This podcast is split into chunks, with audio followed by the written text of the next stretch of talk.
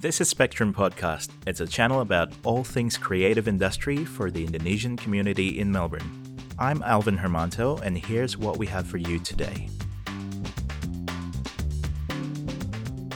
Super excited for today's guest. We've got Rani Pramesti, who's a proud Chinese, Japanese, Indonesian. She wears a lot of hats, but most of them are in the arts project, particularly in intercultural uh, productions. Now, um, she also graduated from the Victorian College of Arts uh, and also now serving as a program producer at the Victorian Independent Producers Initiatives. Um, a very popular project of hers is called The Chinese Whispers. Now, she's going to tell us stories about how her upbringing has led her into her passion. I think this one's a really, really deep one. Hope you guys enjoy it. Rani, thanks so much for coming in. I really appreciate it.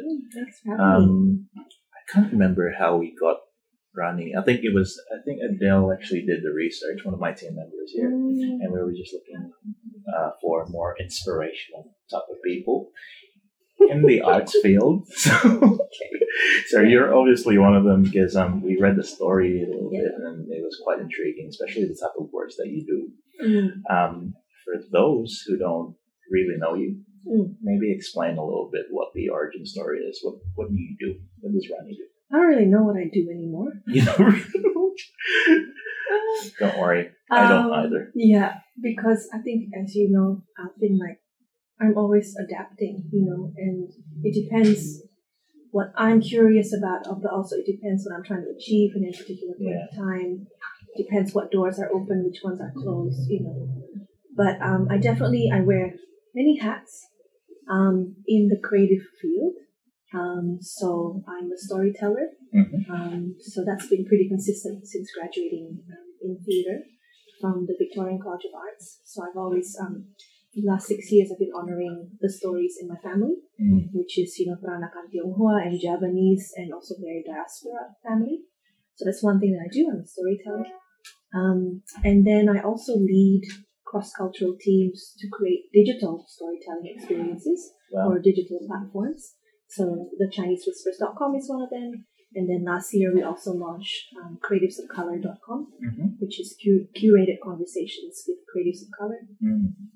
Um, and then I also work as an intercultural producer. So at the moment I do that independently. Yeah. Um, we're setting up a space for creatives of color Yeah. that involves a lot of cross-cultural collaborations. And then I'm also working as a program producer at Theatre Network Australia. So that also involves a lot of cross-cultural collaborations Mm. because um, we're really wanting to engage um, First Nations people, um, so the original inhabitants here, obviously on Kulin country, and then um, working with people of color, working with people uh, living with disabilities, um, people based regionally.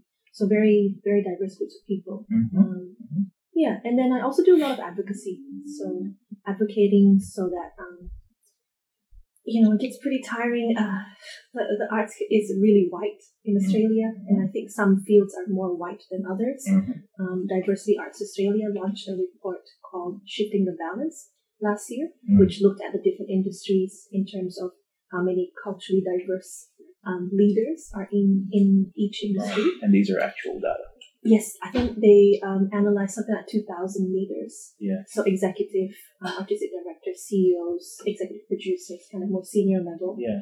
Um, So cultural leaders means culturally could- diverse, people. diverse. Um, so people who are not white, basically, who are not Anglo-Saxon. Right. Yeah, unfortunately, culturally diverse is um, I really hate that term because um, it doesn't talk about race. Yeah. When actually, I think there's some real systemic racial barriers in Australia Right. um, when it comes to. So what were the numbers at a, at a top It's level? very bad, Yeah. basically. Um, so uh, this off off off top of my mind, yeah. Yep. Um, but the Australian population, about thirty nine percent are culturally diverse. Mhm. So that's close to half are culturally diverse. Whether and then if you break it down in terms of who are likely to be people of color, Mm. so people from Asian backgrounds, specific backgrounds, African backgrounds, Middle Eastern, it's about nineteen percent. Right. So about one fifth of Australian population is um, culture uh, is people of color, likely to be people of color. Yep.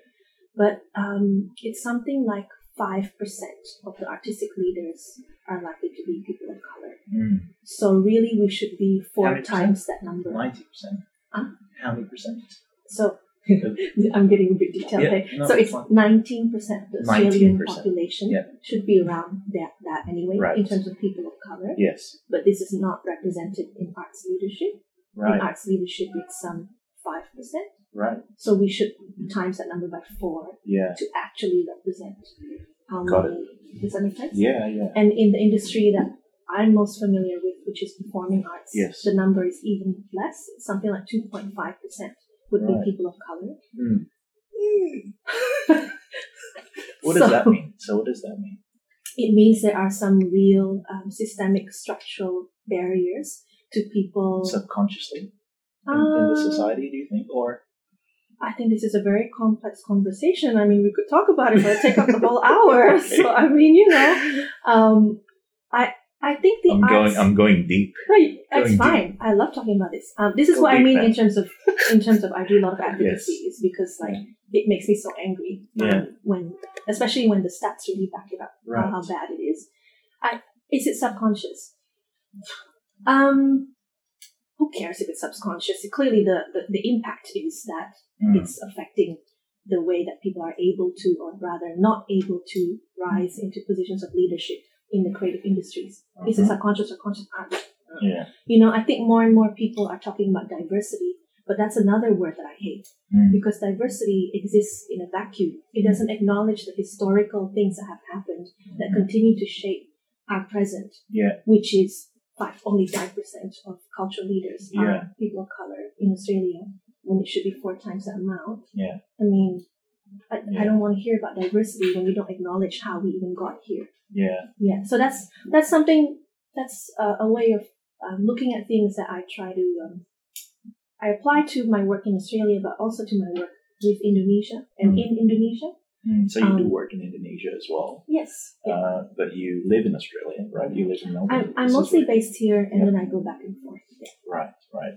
Well, I'm gonna go back a little bit Yeah. to your childhood. what makes you so angry? No, I'm joking.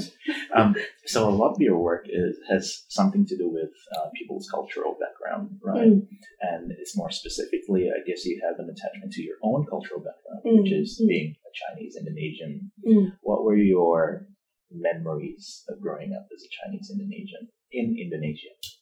Um, so I, I I actually tell a little bit of this story in um, the ChineseWhispers.com. But basically, um, one thing I will be really, really transparent about is that, you know, I come from an upper middle class family.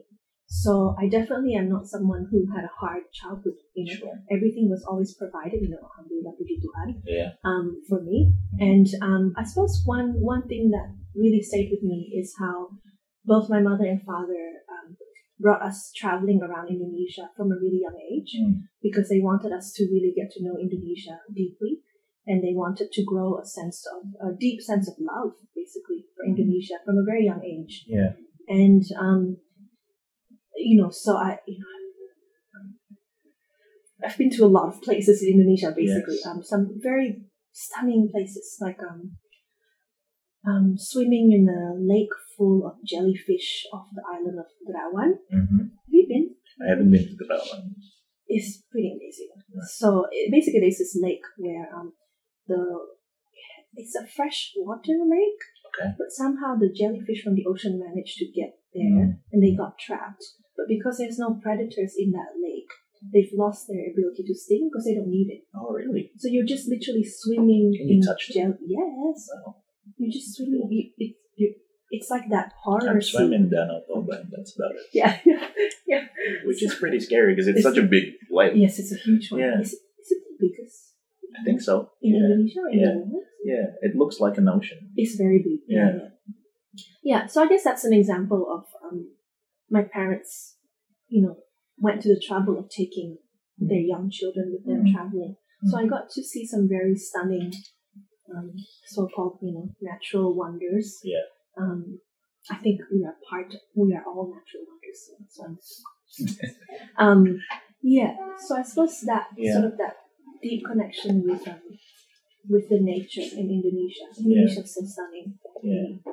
And so you moved to Perth, did you say, when Yeah. you were 13 years old? Yeah. What was that experience like? Because I remember when I was about that age, there was this point. I'm half Filipino, by the way. Oh yeah. So my ah, mom- Philo. Yeah, my mom is Filipino. My dad Yeah. is Chinese Indonesian. Oh. And there was one point where we were we were so close to moving to the Philippines, and I was about Mm. 12 years old. Mhm. But because I grew up in Indonesia all this while, all I know was about Indonesia Mm. and English. Mm. Uh, I didn't speak Tagalog at all. Mm. Uh, That would have been culture shock. yeah, but Yeah. well, we we didn't end up moving to the Sure. Philippines. But I was so scared of moving Mm. uh, during that period of time that I tried to uh, learn Tagalog, and I was I was under this Oh, pressure where I feel like okay, I gotta like learn things and stuff like that. Yeah. Was it was it like that for you moving into Australia? Um, so my parents decided to send us after the political revolution, Right. May '98. Yep. Yeah. So I think it's you know maybe a bit different because it was partly due to the political and social context and economic context. hmm So you know the economic crisis in '97 Yes. that hit most of Asia, and then the political revolution that happened in '98. Yes. And then obviously the mass sexual and racial violence towards Chinese and Asian people.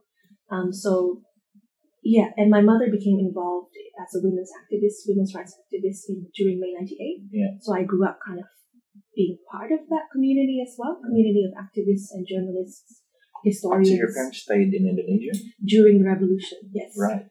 Um, we left when it was really heated. We left and went to Bali for a week Mm. then waited it out sort of thing, Mm. and then came back.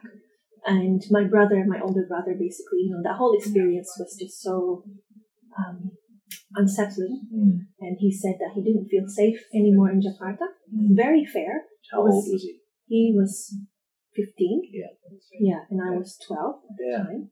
So that May 98 completely changed our lives, Yeah. basically. So then my parents decided to send my brother over to Perth first. Mhm. And then after, soon after that, six months or something like that, Mm. after that, then they sent me over. Right. So Yeah. there's only your there's only you and your brother, right? In terms of Um, from that side of the family, yes. Okay. You know, my parents have divorced and remarried Yeah. since, so very mixed. Yeah. Yeah, for, but at that time, it was the four of us. Yeah. Mm.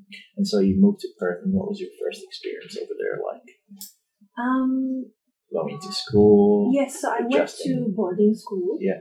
And um, they let the mothers stay with the girls for one night. Sounds so brutal, but just for their first night in boarding school. Yeah. And I remember my mother, um, she felt very sad, right? I mean, I can only I can maybe start relating to this now as an adult.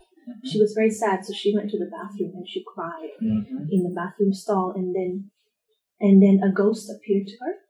Really? Mm. So a young girl ghost appeared to her and said, um, "It's okay, you know, I'll take care of your daughter. Don't worry." Mm. So then my mom came back. Jadi merinding. Yeah, yeah. Well, you know, there's ghosts everywhere, so you know it's okay. Yeah. Okay. Um, yeah, and then my mom came back, and you know, I was in in our little cubicle bedroom, and she was just, oh, just let her go. You know, she's such a take care of you. Really? Yeah. But what about you? Were you were you sad? Did you feel like oh, Yes, I mean it was a big culture shock. yeah? Yeah, and I think it was a Has very school started? yes, yes, because you know, school and I mean went to boarding school, started staying there, and then school started. You know, Yeah, yeah. Um, yeah, it was a big culture shock, and it was partly because though, unlike a lot of other, um, you know, upper upper middle class or upper class families, you know, my my mother really did you know terjun ke lapangan gitu ya Mm. in during the revolution. So I I think it made me grow up very quickly. Mm. You know, I was aware of the really terrible violence. Yes. I was aware of the poverty. Mhm. Um, I was aware of a lot of things that maybe other girls my age and of my social socioeconomic class Mm. would not necessarily have been exposed to. Yeah. So then to move to a very sheltered um, private girls' school in Perth, Mm. I didn't really know how to. There's not really a. Um, it was very hard to connect even with other Indonesian girls Mm. because their families weren't involved in the in the activism. Yeah. You know the way that my mother was. Yeah. So, and then let alone trying to connect with white girls from the country. How do you even? Mm. So it it was pretty hard for- shock. For that young Rani to try and connect to people, then Oh, yeah, like very, yeah, yeah. I still think I have some really dysfunctional ways of relating to people right? because I just it's just such a huge hoop, Mm, mm. you know, like hoop, and then suddenly completely different world. Yeah. But was your brother um, around you at the time as well? Or Yeah, was he in a different? They're very different. Yeah. So he's just like, yeah. So he went to another. He went to another he was boys' school or something. in the boys' school next Yeah, door. yeah. But he was so chill about things, and he really wanted to be in it. He really wanted to be out of there. Yeah. Whereas, and it continues to this day. I've I, I still have a very like longing, very ten, tension of like I need to be there. I need to like Yeah. do something. My brother, as soon as he and this is in his words, as soon as he left, he never looked back. Yeah. I'm always looking back. Hmm. So I don't know. I don't know what the difference is. Interesting. So, with that background of yours, do you think that has contributed to what you end up doing now? Yeah, yeah, absolutely. So that had a big influence, right? Mm-hmm. And what was? Did you know that you wanted to get into VCA straight after school? So what what? was? So what led you into like you know getting this course and or kind of like Yeah. knowing Yeah, yeah, yeah. knowing what you wanted to do or at least what you liked? I still don't really know what I want to do, or you know, we started there because it's true. I don't really know what I'm doing or what I'm doing. Okay. I just try things. Yeah. Um. So, my kind of first degree was social work and anthropology Mhm. because I was interested in culture, and then because of the political revolution and Yeah. the work that my mother did as a social worker, activist person, um, I, it was a big influence on me. Mhm. So then I thought, oh, you know what? Maybe, maybe I'll try international development or something. And then, and This then, is in Melbourne, This not is in Sydney. Sydney. In Sydney, okay. and then I did an internship. You know, again, very privileged to have done this. When I was eighteen, I did an internship in Aceh. Hmm Um, one year after the tsunami hit. Yeah. And um, as you recall, Was that with an NGO over it there? was with the World Bank. Okay. Right. this clueless 18 year old working at the World Bank. I'm just so clueless. Um, and one year after the tsunami, so things, some things in Banda Aceh had been rebuilt, but Mm. other things had not. Um, for the listeners who are not familiar, you know, there were more than 100,000 people that died. You know, because of the tsunami in Aceh alone, right? Yeah. It's just, it's like mind boggling. And um, when I was there, I was there for about a month or so. Mhm. I met all these international aid workers. Yes. Mm, they're messed up. In what way? In what way? so They just go party They- all the time, or what? I, I think some of them, not all of them, Yeah. but definitely quite a few. Mm. Um, think of it like some kind of hardcore adventure tourism. Yeah. You know, so people were boasting I about. studied international development as well, by the way, Mm, for a master's. so- But anyway, I'll get into that. Well- let's let's listen to your part of Well, let me know if you can relate to this and if you had similar yeah. observations Mm. actually, because yeah, I met some aid workers who talked about you know riding in Humvees in the green zone in Iraq. Oh, it was so dangerous. It's just like Yeah. and then they're like, oh, and then, different and then the tsunami happened, so here I am in Aceh, and I'm just, just you dickheads. yeah, chill, bro. Well, it's not about you, is Mm. it? And how privileged are you that you can just go, oh yeah, Iraq, oh then I was in Afghanistan, oh no, I'm in Aceh. I really just, just so unaware of So how. So you were exposed to like people that are like that too over that time. yeah, when I was doing the internship. Yeah. So when I had that experience, it really did change the course of my life actually, because I was like, oh my god, I don't want to be like these people. Mhm. so like disconnected from like you know being at the cold face of working with people and how that's actually a real privilege and it's responsibility it's not Yes. your goddamn tourism Yeah. you know it's and it should be long term you know not just like, mm, mm, mm, and then move around when your adrenaline runs off or something so unethical actually so then i changed tack and started doing social work Okay. and which is also very problematic Mhm. um, but I, my rationale at the time when I was 18 was, you know what? I don't want to lose touch with reality like these people have. So, so. So I'm gonna start at least working very closely with people, Yes. you know. And social work was very hands-on. It was very like, Was that in Australia? Yeah, yeah. Yeah. So that was at Sydney Uni. Okay. So I did uh, Bachelor of Social Work. Yeah. Yeah. It was very hands on. So Like you I- worked with local organizations Yes. over there, homelessness, crisis, family violence, family like that. violence, um, lagi ya, uh, mental health, Yeah, counseling. and also stuff. aid actually, um, but more advocacy so that Mhm. aid is done ethically. Yep. Yeah, and yeah, so that that's sort of um, they they really drilled into us having a sense of ethics. Mm, So I do take that framework into what I do now in the arts. Right. Having a sense of what are my values? Yeah. What's the ethical frameworks? Yeah. How do I try at least to make ethical decisions? yeah. Yeah. And how did that lead into the idea of storytelling? And I guess, you know, initiating your own projects Mm, mm. around, you know, like for example, the I saw the other one that was what was it called Suno. you know? Yes, Yeah, yeah, Suno yeah. and Chinese Whispers. I feel like that there's a lot of you in it because obviously you produced it Mm, and that's your story. mm, mm. Um, but what led to that? Yeah. Um, one of my core values, thinking about ethical frameworks and stuff, is um, trauma as a source of inspiration Mhm. rather than as a source of um, shame or silencing or secrecy. Yeah. So um, Chinese Whispers talks about talk you know actually talks about the racial and sexual violence Mhm. in particular of um, Chinese Indonesian women, right, perpetrated on Chinese Indonesian women, Mhm. because there's so much taboo around around those Yeah. events, and there's a lot of people still in positions of power who continue to deny that that happened, right? So I'm taking that trauma in a way as a source of inspiration and using it to tell the stories, Mm. and at least, and that's my way of honoring that those events happened. Yeah.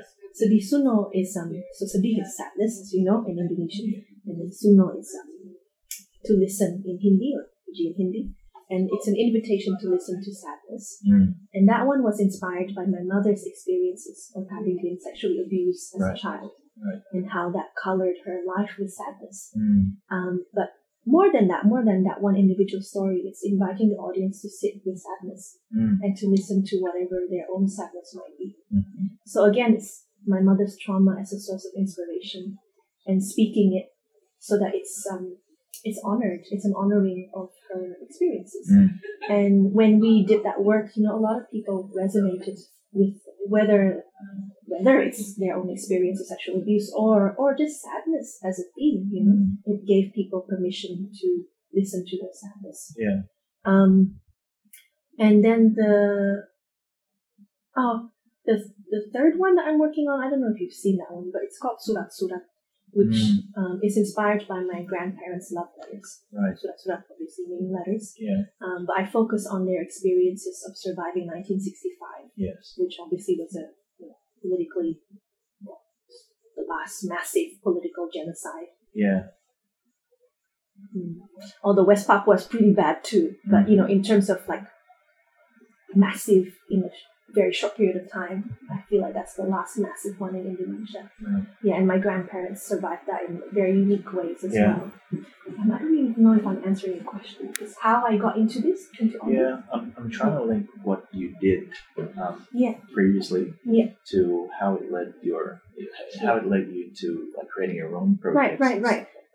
Social workers deal with a lot of people and living with trauma. I know. Yeah. right? So um, I burnt out very quickly, um, and also the systems. It's, really heavy stuff. Sometimes, It's heavy right? stuff. Yeah. It's very often very heavy. Yeah. And I burnt out very quickly, and um, I, I I think what I find um, refreshing about storytelling is at the very least it's transformative. Mm. So the way that as a social worker I felt really um, trapped in some systems and institutions. I was basically like sometimes I was just like doing paperwork for people Yeah. instead of doing anything helpful with our individual or collective traumas. Mm. Whereas as a storyteller, at least starting with my own stories, I feel like I can take those traumas and do something transformative with it. Yeah. You know, so there are very different ways of engaging with trauma. Yeah. And I have found storytelling to be at least a bit. For me, I, I- feel I can do this for a long time. Yeah. The way that I couldn't do it with social work, I just felt so disempowered within some of the institutions, the ways that organizations worked with traumatized individuals. It's very disempowering. Mm. Whereas as a storyteller, as an independent storyteller, for the most part, I feel more empowered. Yeah.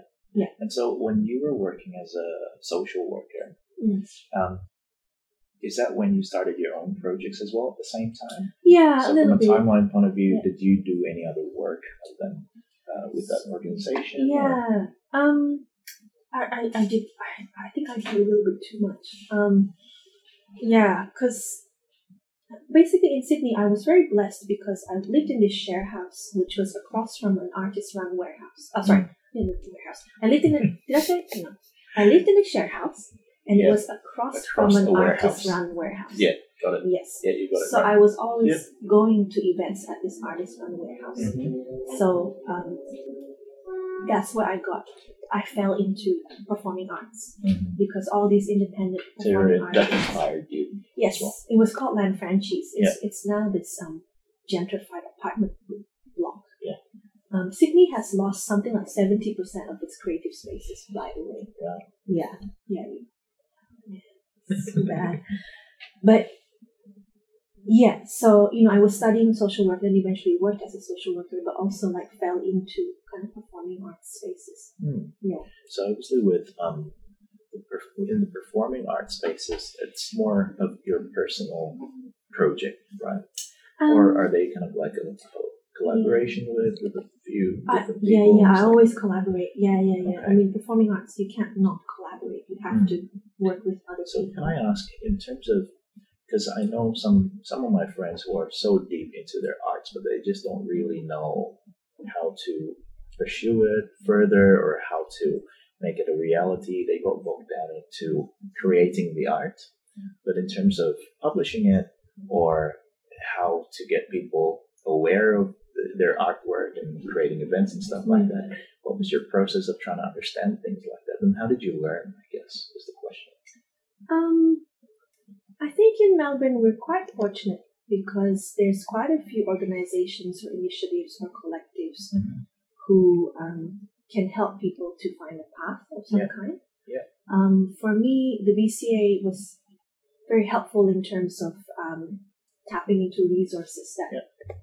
I otherwise would not have known about. For Yeah. example, um, uh, I got a scholarship in my final year, Mm. which helped to fund the first version of Chinese Whispers Mm. right? So, you know, educational institutions can be one way of doing it.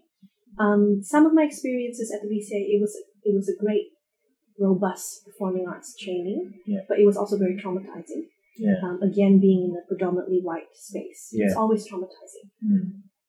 It's just, oh. um, so I guess I'm just saying, I'm trying to be transparent about yes, you you might get networks, you might get access to money, Yeah. funding, Yeah. you know, through education institutions, but just beware if you're not white, you know, and if you're not middle upper class, actually, it's very, it's also very hard. It's- Yeah. There's all the barriers there.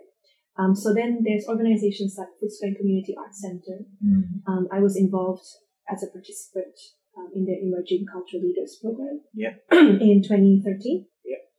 And that introduced me to a lot of opportunities Mm. um, and collaborators who are also people of color. Mm. Um, that one was definitely a life changing program for me Yeah. because it was a six month professional development program. Did you have to pay for the program? No, no. Right. So no, that's no, a government funded thing. Um, they, their um, arts organization, it's um, they have different funding streams basically. Mm. Uh, at the time, I think yes, they had So you just had to apply for it, I guess. Yes. Yeah. Yeah, yeah, So you didn't have to pay anything. Right. But I and I'm still collaborating. I'm still friends with a lot of the people that was in my cohort, Mm. and it introduced me to all these different opportunities to, um, in terms of venues, in Yeah. terms of presenters, Yeah. and I, and I built it. I built it from there. basically. Yeah. And going to events um, is very helpful as well. People get to know you. You introduce yourself. So is that where you learn how to like produce your own production and stuff like that?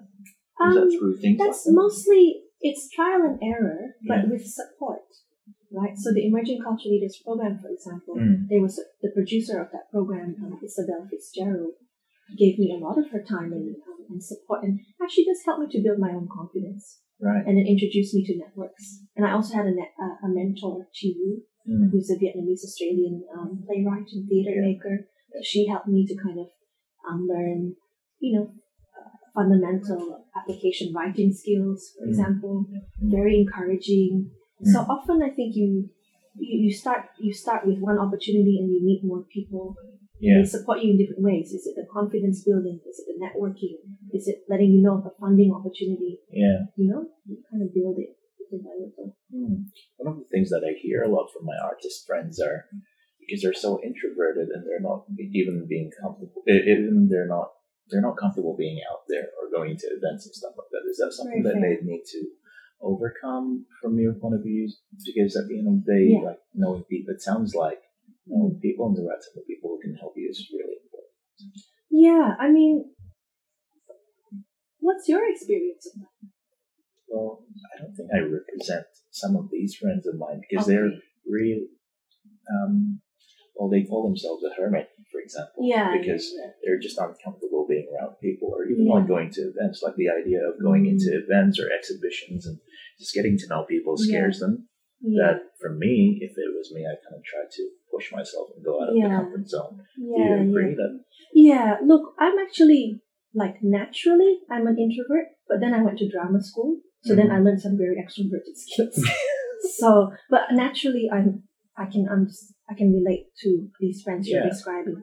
Um, maybe maybe set yourself a very um, manageable goal Mm, of something a bit more realistic. maybe go to one event every two weeks, and maybe make yourself talk to three people. Yeah. And maybe, maybe you can, maybe you want to practice, you know, some questions to ask them. Because Mm, as you know, being the one interviewing me, people love being asked about, you know, themselves. yeah. So, you know, prepare some things you want to say to Mhm. start off a conversation. Just take it step by step. Yeah, Basically. maybe set some very mini, mini, mini goals. Yeah.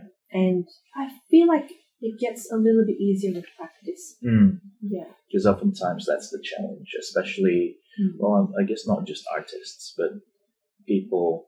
Like if I'm talking to mainly international students, a lot of them have that very low self-esteem and confidence. One is Mm. probably because of the language, Mm. um, or they just feel. Mm. Well, my own experiences, I feel Mm. like I can't present things as good as Mm. you know local Aussies, uh, Aussies, for example. Right. And it was very difficult because the confidence thing gets compromised. Confidence is an interesting one. Yeah. yeah. Maybe it might help doing it with someone that you trust as Yeah. well. That's what I'm trying to do with Creatives of Color is Mm. slowly just trying to kind of um, make time and space and opportunity for other people of color, recent or long-time migrants maybe, to like Yeah. support one another a bit more.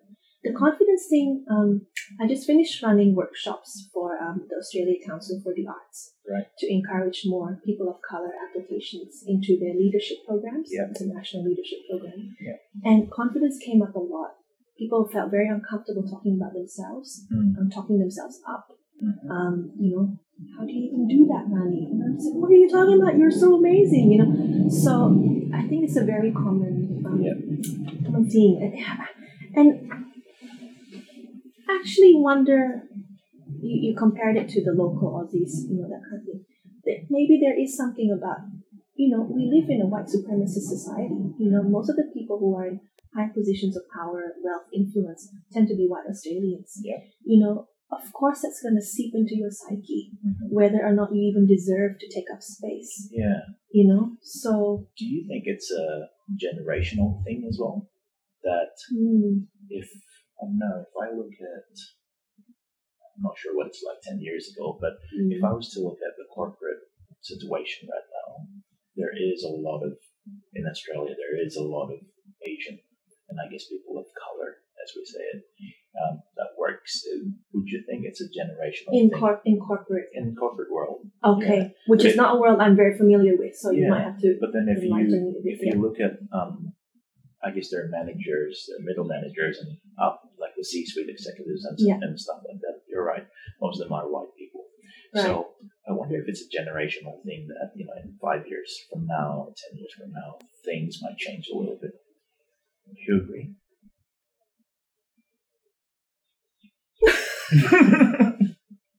For the first it's- time, I'm speechless. It's Um, it's a it's I- a topic that I struggle with myself as well, and I have a Mm, and obviously I don't talk about this too much with my friends who are white, but then I do. You should though. They need to be aware of it. I know, but um, but I was. I remember there was one instance where I was talking to a friend of mine who is quite in a high position. Um, it's basically a director of something, Mm-hmm. whatever it is. Mm-hmm. Um, he's, he's an African guy, Mm-hmm. um, and he was born in Uganda, but uh, grew up in Australia more or less, and was kind of. But he's a very positive person, mm and so there's just one. people. Yeah, and I was just asking him at one point, you know, um, Andrew is his name. Um, you know, Andrew, I wonder what your perspective is, but I feel like um, most of the C-suite executives are white people. What do you think about it? Mm. and what did he say? Uh, and that's what he said. He said, you know, maybe it's a generational thing. Wow, so optimistic. Mm, okay. And that's why I was wondering, because then I started, every time I go into, let's say, my client's Mm. office, um, uh, that is more of a, like a bigger company and stuff like that, I try Mm. to analyze the people that are working, and I can see a whole bunch of Asians, really. Like, there's plenty of them. Um, and I The wonder if, manager level. not necessarily, just in general, like, Okay. like visually, okay. you know, like in a, in a Yes. working Yes. space, for example, then you'll start spotting, okay, I feel like, I don't know, 40% of this are not white. people. Okay. And I wonder, will these people actually go up and eventually become C-suite executives that, like, out of the 10 um, yeah. executives, Yeah. half of them are non-white people. I wonder if things like that are going to happen, although Yeah. that might not be the case in Yeah. Commonwealth Bank, ANZ, or whatever it is. Yeah. I guess I I think I'm if any change is to happen, I think we need to fight for it. Yeah. I don't think, you know, power, resources, opportunities, they're not just gonna be given Mm. to you. Um, so I think one, I think we will need to fight for it. Yeah. And then secondly, you know, the migration of people of color into Australia, it's not a new thing. Mm. It's been happening for it. I mean, 100%. oh, it's new compared to how long First Nations people have been here. Yeah. Honestly, yeah, it's new compared to like 60, 80,000 years. Yep. I mean, in the context of colonization. Mhm. Um, I don't know, there was massive Chinese migration into Australia in the 1850s, Yeah. for example, Yeah. right? And um, that's a very sad history as well. Um, but why should it take this long? You know, I don't think it would take this long if those barriers were actually being removed. hmm So I admire your friend's optimism. I think it's a it's probably it probably helps him to get out of bed. To be quite you know, Mm. Um, but I think we will have to fight for it. Mm. And I think part of the challenge in the 21st century is there's a lot more white people who are more well versed in talking about race and talking about structural inequalities. But will they actually give up their power? It's a different matter. Mm. Will they actually recognize that, oh, actually, it's time for me to go Mm. so that I can pull someone up who doesn't look like me, who doesn't think like me, who doesn't speak like me? That's a different matter. Yes. I can count on one hand how many white people have stuck out their necks for me Mm. for my career progression. I can count on one hand. Mm. And I have been in Australia for 20 years. Yes. So, Yeah. you know, bless your friend, but I'm not as optimistic. Um, I think we need to fight for it Mm. if it's going to happen within this next generation 100%. because there's no excuse for why it hasn't already happened. Yeah. So in terms of So, when we say fight for it, what are the examples of things that you can think of? Is it basically, you know, standing up for yourself, build confidence, therefore you know when you're right and stand up for it? Like Yeah. no matter if your English, you know, isn't isn't your first language, then as long as you're able to communicate and stand up for it, are those the type of things I mean, I. I think that's a daily practice that we can all do, you know, in terms of, um, when I, in terms of the people who are curated into the minority, Mhm. you know, and I, and I mean that literally, right? Because the only Heavy stuff. but the only reason why Australia is still is still a predominantly white or European country is because it was curated to be that way. hmm Um, it's because of immigration policies Sure. that you know That has shaped it. that has that you know. Do, do you know? Have you been to Castlemaine? No, I haven't. So that's a very interesting town, right? With a very interesting history of Chinese migration. Yeah. At one point, there was about 200 Chinese um, miners buried workers, in, yeah. in the buried in Yeah, the I think I read that somewhere. Yeah. Must have been in the Chinese museum or some something like that. some of them, those single Chinese men, they died from depression and loneliness Mm. because in the late 1890s or something, the white Australian government eventually figured out that oh my god, there's so many of them coming, quick, we gotta stop it. Mm. And then they instilled the white Australia policy, like Right. which stopped those men from being able to bring their women and children over. Mm. And then it's too expensive to go back home because they were actually indentured labor, quote unquote, slaves Yeah. to white masters. Yeah. Um, so they couldn't afford to go back home. So some of them killed themselves Yeah. from, from loneliness, Yeah. you know, from Yeah. depression and loneliness. Mhm. And they continue to be buried in Castlemaine. So when I say, when I say we have to fight for things, Mm. and when I say we have been curated into the minority, I, I mean that literally. Mm. And it makes me so angry because it's it's deliberate. Like Yeah. the the the stopping you from succeeding, stopping you from being healthy and happy, connected to community, connected to culture. It's Mm. deliberate. That's why I don't I don't just Hmm. trust that it will happen Mm. because it's deliberately been stopped Mm. both in Australia and in, in some respects, depending on what context, because it's so complex. Yeah. In Indonesia, there's some similar, um, The- yeah. you know, It's uh, yeah in a different way. immigration or uh, laws, economic laws, Yeah. you know. But yeah, Hmm. we can make this is this complex. I don't even know if I I'm answered trying- your question, No, but no, yeah. because I, I Yeah. thought of something else, and Yeah. you know how people are much more comfortable with people who are similar to them or this of the same background. Sometimes that has similarities. I guess a great example is now I'm trying to shift my mind into my Asian clients or some of the some, some of my other Asian clients that I that I've worked with before, and let's just say real estate developers or something like that. Mm. And I do realize at the time I walked into their office, I'm like, oh, everyone's Asian. Um, and and then I looked at myself again when I first started my business. The first four or five people that I hired, they're all Asian. And I, I'm starting to think, is it because I feel more comfortable? Are you saying this is what this is what motivated the white people to do what they did? Yeah, is it the same thing? I think people are Because they because you just connect better, like culturally and stuff. I think they're okay with people who are different to them as long as they're ex- and I'm not just saying this of white people. I think it's um I think it's I think economic exploitation is actually part of the rationale. Yeah. They're okay with bringing lots of people over here if it's cheap labor. Mm-hmm. That's know. true. They're That is true. okay with having people who are different to them if we can milk them for what they're worth as international students. Mhm. So I think I think we always have to be aware of the economic motivation Mm-hmm. for why certain groups are, oh yes, please. You know, Yeah. is it cheap labor? Is it, you know? Yeah. And that's why I think it's also important to look at the, the colonial history. Mm. Because, you know, colonialism is an economic exploitation. It's a system of economic exploitation. Mm-hmm. So I, I see what you're saying in terms of like, oh, I hired, you know, mostly people that were like me and whatever. But there's also, you know, there's inter-Asian discrimination and hierarchies as well, right? I mean, people in mainland China probably look down on us and kind of go like, they're not really Chinese. Mm-hmm. You know, there's some really snobby ass Singaporean friends of mine who think of Indonesia as like, oh, that's a country of maids. you know, so Is that right, Daniel? Is No. that what you think? No. I'm Malaysian. Oh, yeah, you're, you're Malaysian anyway. What are you saying? This is Malaysian. Cool. Yeah. Look at you.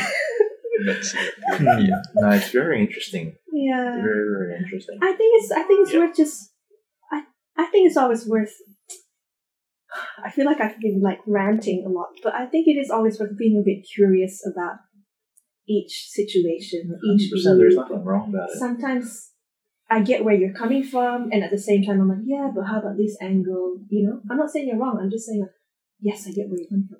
Mm. How about this one? You know? Mm. Mm, yeah. Mm. Um, all right, I'm gonna go back into you now. Ah, I I feel like I've spoken a bit. I feel Yeah. like I've spoken a bit much. No, I'm just getting more and more curious I'm also things. halfway. I'm halfway through this really big book at the moment, so I think that's also informing our conversation. Oh yes. It's it's this thousand page book on Chinese Indonesian history. Yeah. So I'm also just like, oh, but there was this time when they did this and then we did this, and Mm. so I'm just Well, all right. One of the other things that I wanted to ask you about was um, when we when I asked my team members to try and find you know people that we could interview. There's so much information about you. Uh, one thing that I realized is, well, okay. you seem to be pretty popular.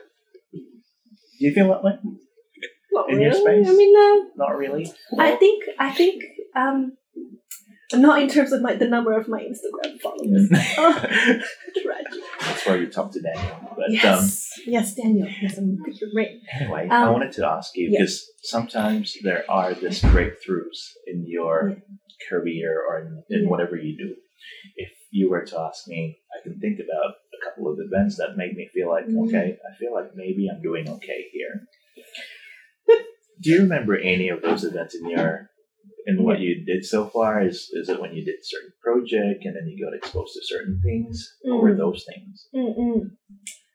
I, I will answer this and connect it to what you asked me earlier in terms of do I feel like I'm popular. Sure. I think we've been very blessed in terms of media coverage.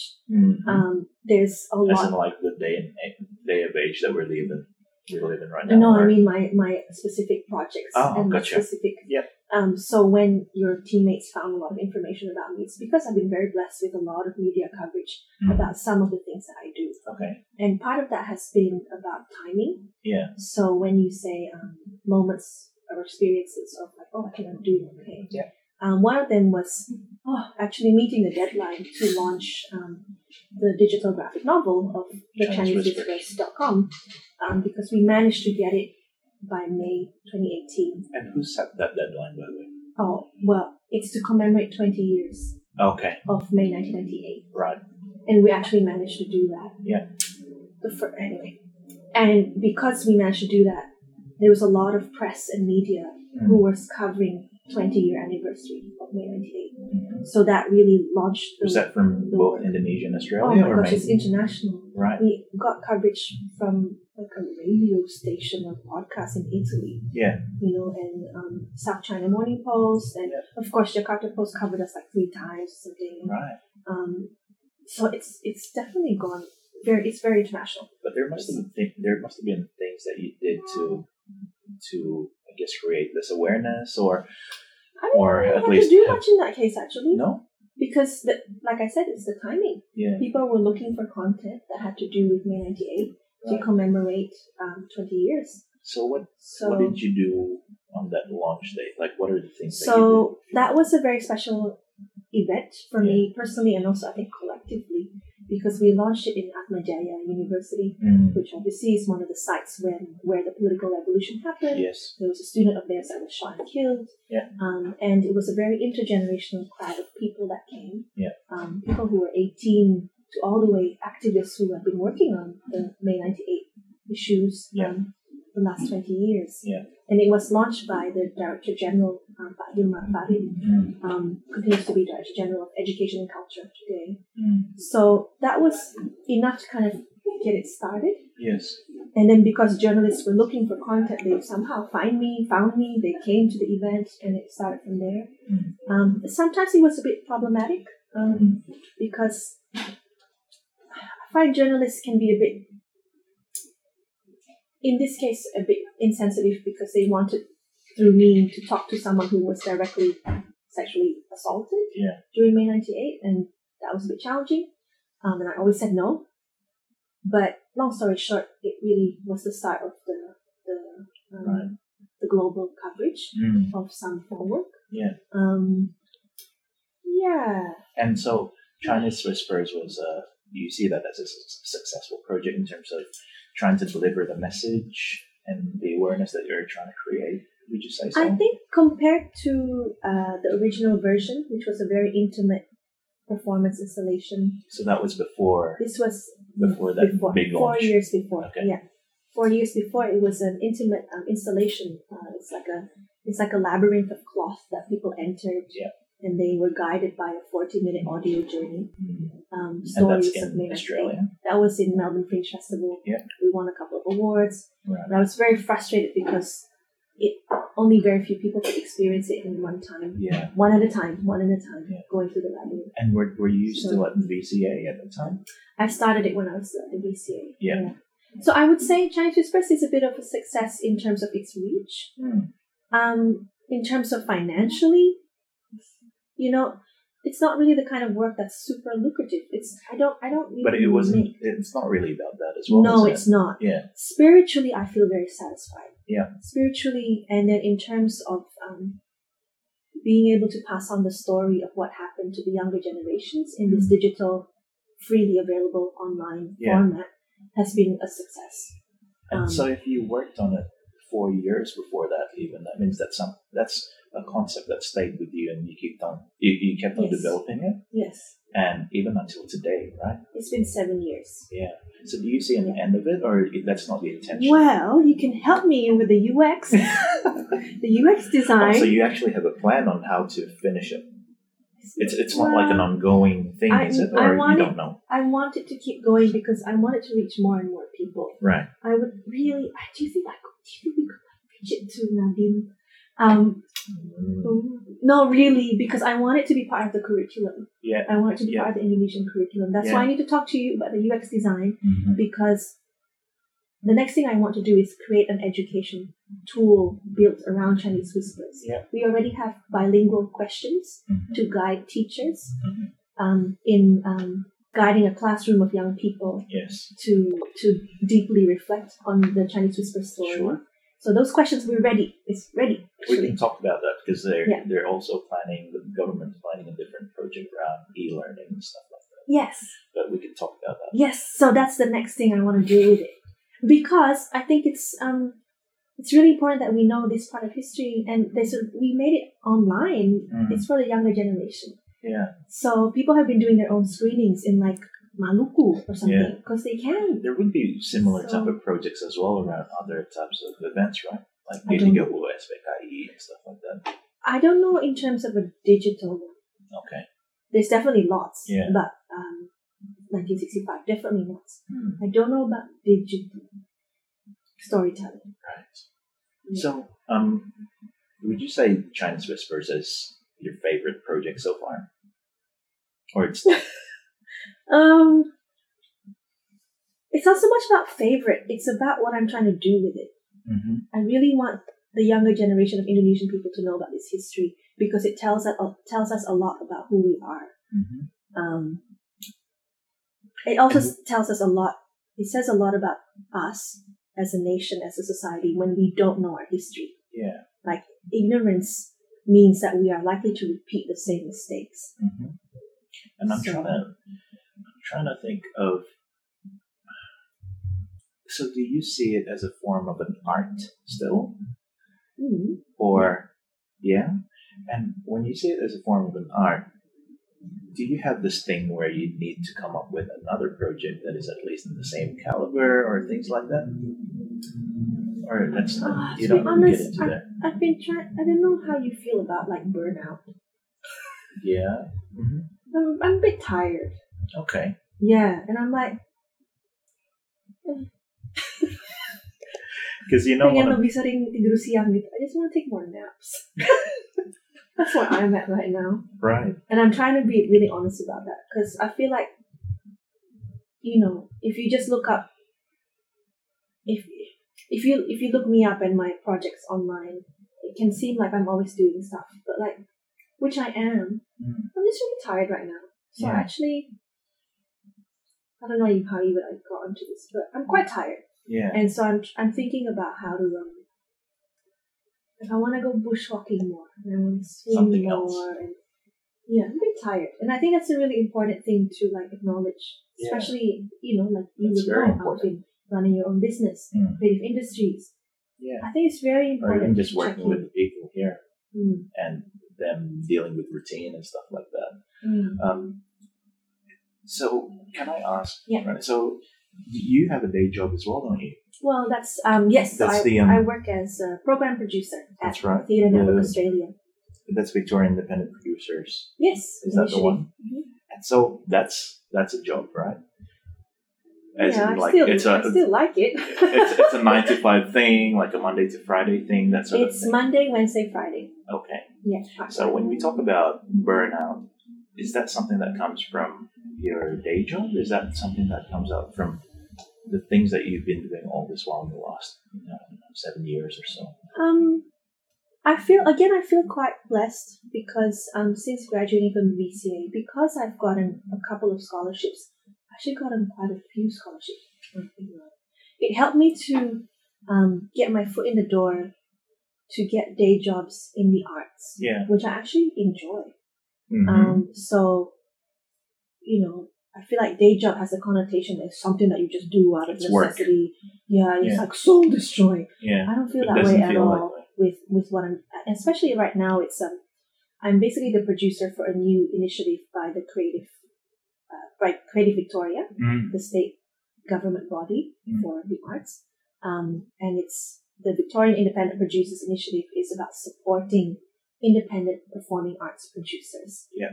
So it's very relevant to performing arts, which is what I 100%. trained in, what I love. Yeah. Um, and it's producing, and producing is part of how I take care of community. Yes. That's my approach. Yeah. Because the arts, the creative industries, it's a community of people, you Mm. know. So I really enjoy doing that. Yeah. Um, when I say burnout, I mean,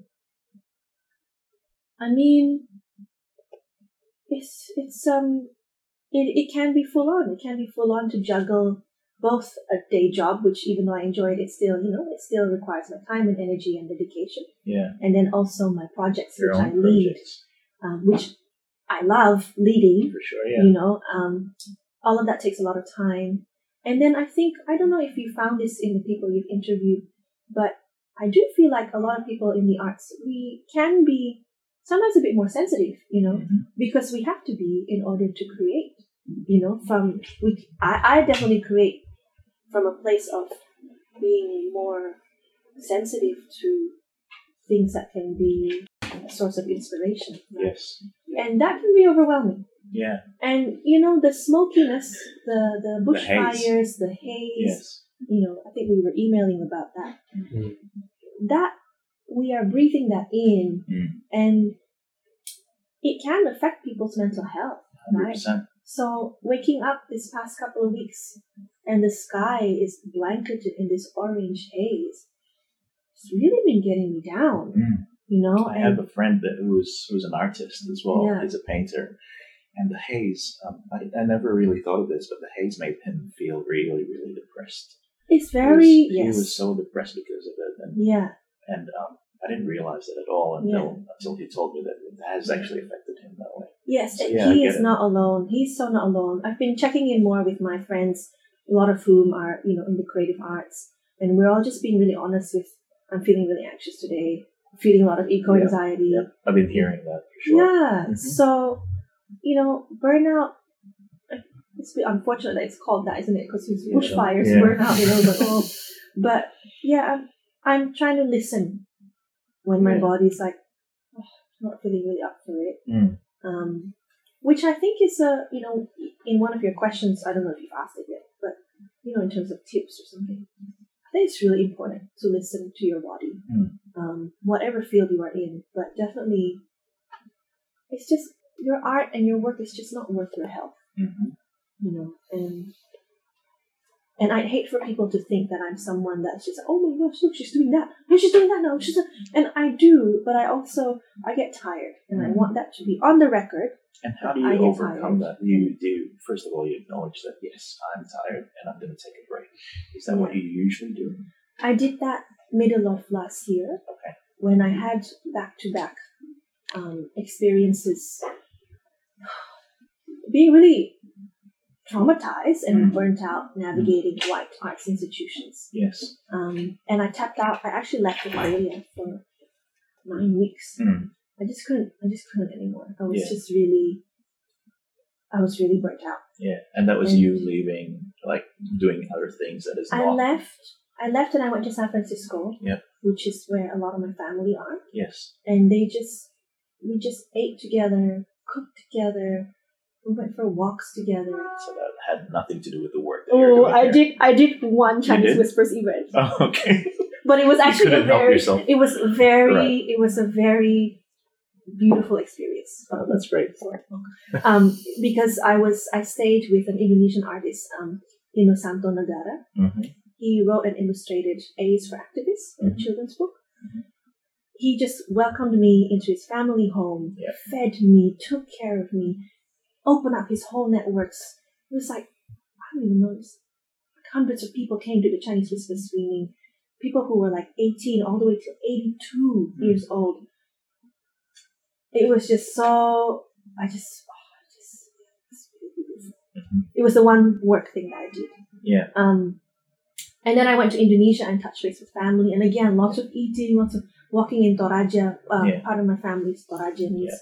And yeah, that's what I do. I have I have to touch base with me as as a full human being, as a person, Mhm. because often within these white arts institutions, I think we are not treated like we are a full human being. Mhm. Is my experience. We're treated as a like, we'll put you here because this is our As in, like part diversity of a program. production, as part of a, a bigger machine, I guess. Um, yeah, but also with a certain racial lens. Mm. You know, it's like, oh, we want to program more people of color. Oh, this is a diversity programming. Mm. Oh, this is a diversity What initiative. does a program producer do?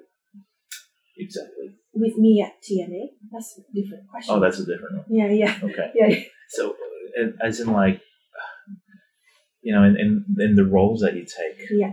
are you designing the whole production usually? Ah, my role is not actually a production. It's a it's a professional development program. Okay. So it's a program that helps people to develop in what they do, Right. to to get better, to get more skilled. So, as part of that, the, the work thing would be like writing.